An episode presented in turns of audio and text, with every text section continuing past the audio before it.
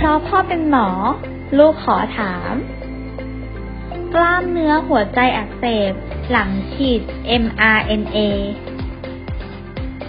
สวัสดีค่ะหนูชื่อพรดาบุญสมชื่อเล่นชื่อจัสมินและเนื่องจากตอนนี้เนี่ยโรงเรียนหลายๆโรงเรียนกำลังมีแผนว่าจะเปิดการศึกษาให้นักเรียนได้ไปโรงเรียนเพื่อนๆหลายๆคนของหนูรวมถึงตัวหนูเองเนี่ยตอนแรกก็ได้มีความกังวลใจว่าการฉีดวัคซีน mRNA หรือ Pfizer นั้นจะเป็นอะไรไหมเพราะว่ามีข่าวออกมานะคะว่าวัคซีน mRNA มีผลข้างเคียงคือโรคกล้ามเนื้อหัวใจอักเสบและเยื่อหุ้มหัวใจอักเสบค่ะทีนี้วันนี้หนูก็ได้อยู่กับคุณพ่อของหนูที่เป็น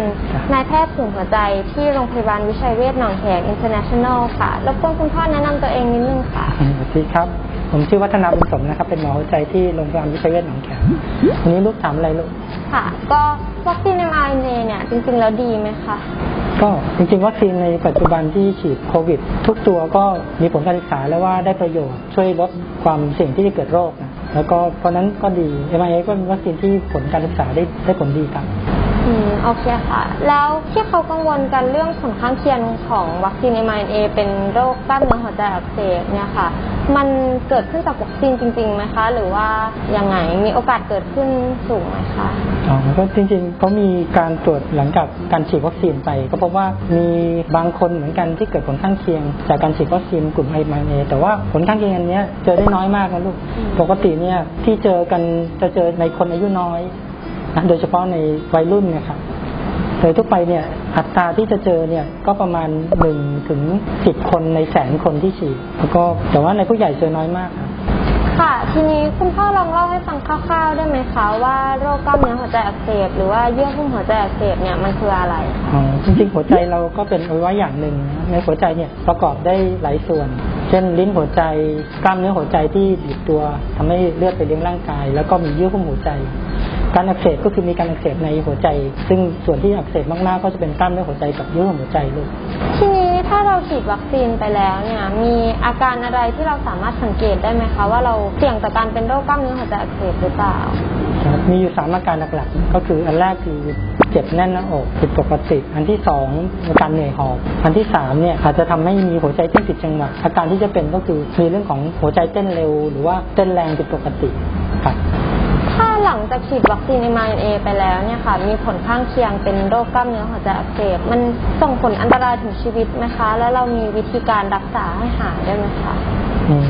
อันแรกก็คือโรคพวกนี้เจอได้น้อยมากนะเพราะนั้นแต่เวลาเจอเนี่ยส่วนมากเราจะเจอในการฉีดยาหรือวัคซีน mRNA เนี่ยเข็มที่2โดยเฉพาะในช่วง 3-5 วันแรกเพราะนั้นในช่วงนี้หลังการฉีดต้องดูสังเกตอาการนิดนึงนะว่ามีอาการอย่างที่บอกเมื่อกี้หรือเปล่าถ้าเป็นเนี่ยส่วนใหญ่หายได้นะแต่ว่าถ้าเป็นควรจะนอนโรงพยาบาลเพราะว่าหมอจะต้องให้พักแล้วก็อาจจะให้ยาบรรเทาอาการส่วนมาก 95% ของคนที่มีปัญหาเรื่องกล้ามเนื้อหัวใจอักเสบหรือเยื่อหุ้มหัวใจอักเสบจะหายได้ด้วยการพักแล้วก็อีกอันนึงถ้าเป็นเยอะกลุ่มนี้เนี่ยก็ต้องการการรักษาอาจจะให้ยาแก้อักเสบซึ่งคุณหมอจะจัดให้อันตรายเป็นไปได้แต่ว่าโดยทั่วไปที่ฉีดมาเยอะแยะเนี่ยไม่ค่อยมีรายงานเรื่องการอันตรายมากๆครับหายได้ครับค่ะทีนี้ลองสรุปให้ฟังได้ไหมคะว่าหลังฉีดวัคซีน mRNA เนี่ยมีผลข้างเคียงที่เราต้องกังวลไหมแล้วเราควรไปฉีดวัคซีนไหมคะก็จริงๆผลข้างเคียงจากวัคซีน mRNA จริงๆที่เจอบ่อยที่สุดนะปวดแล้วก็มีไข้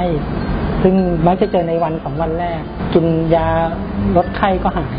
นะอันนี้ที่เจอบ่อยจริงๆแต่ผลข้างเคียงที่เจอเรื่องของกล้ามเนื้อหัวใจอักเสบยุ่งเนี่ยเจอน้อยมากแล้วก็ถ้ารักษาทันหรือไปหาคุณหมอเนี่ยก็ส่วนมากก็รักษาได้หมดนะแต่ว่าเรื่องของวัคซีนคนฉีดไหมอันเนี้ยให้รู้ตัวเลขไว้นิดนึงนะคือ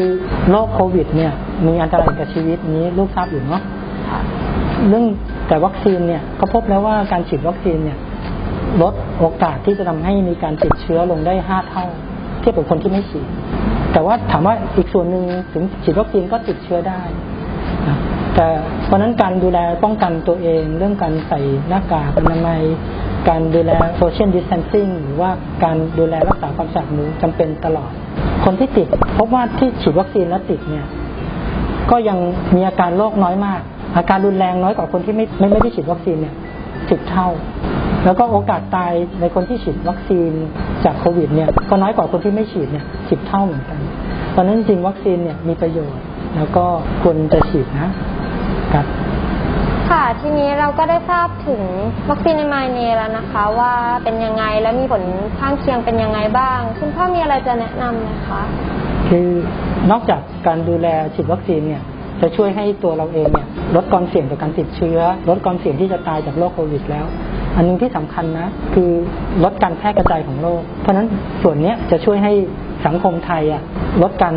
ติดเชื้อแล้วก็สักวันหนึ่งเนี่ยเราจะได้กลับมาใช้ชีวิตปกติไม่ต้องพ่อกับลูกมาใส่หน้ากากคุยกันอย่างนี้นะครับ